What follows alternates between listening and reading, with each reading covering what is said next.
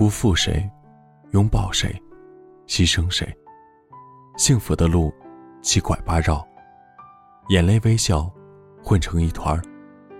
时间过去，一笔笔账目，已经算不清楚。这里是 FM 幺零三四六，愿这里的故事能温暖你的耳朵，给你一段美梦。晚安，陌生人。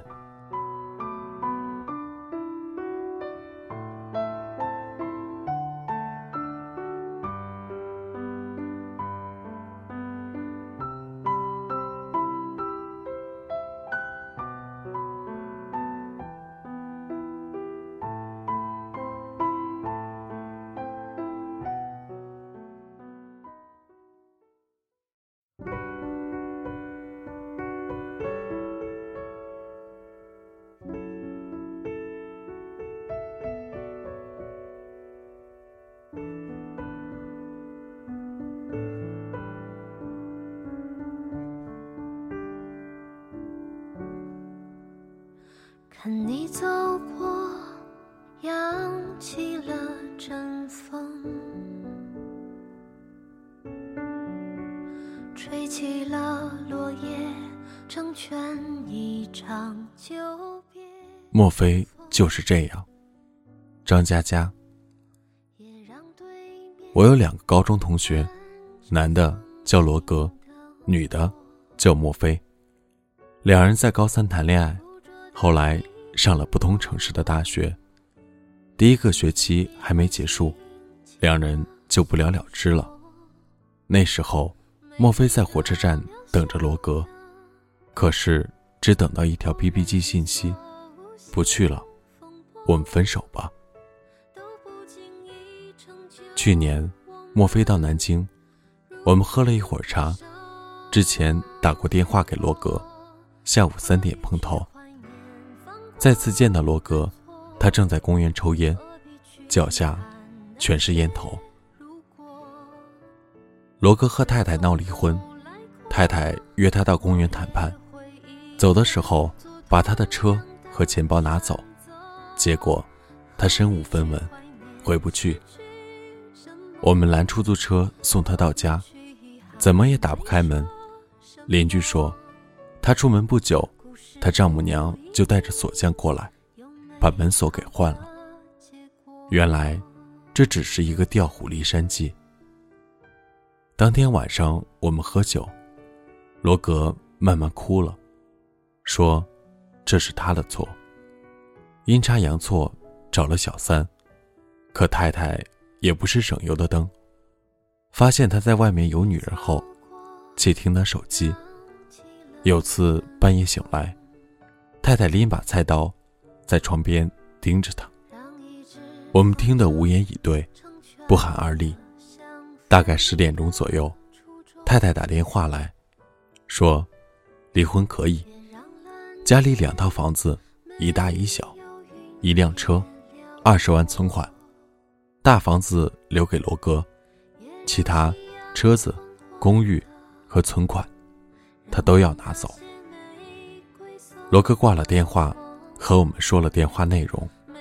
莫非说，如果是他，就算把房子还给他，也要把房子里放一把火烧干净，至少家具全砸掉。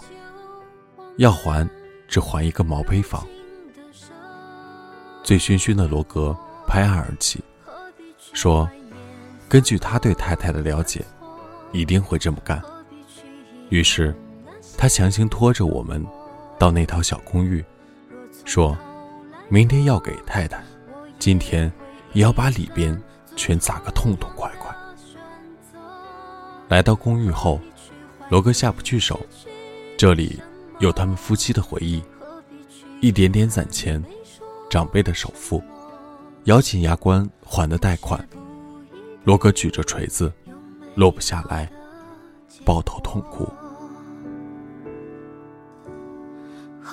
去怀念失去什么？何必去遗憾没说什么？故事不一定有美好的。结果。偶尔还是会想起你，在夜深人静的时候，也许我还不习惯。借着酒劲儿，莫非问罗格，当年为什么分手？罗格沉默了一会儿，说：“我们那时候不叫爱，后来我爱上了现在的太太。”莫非又问。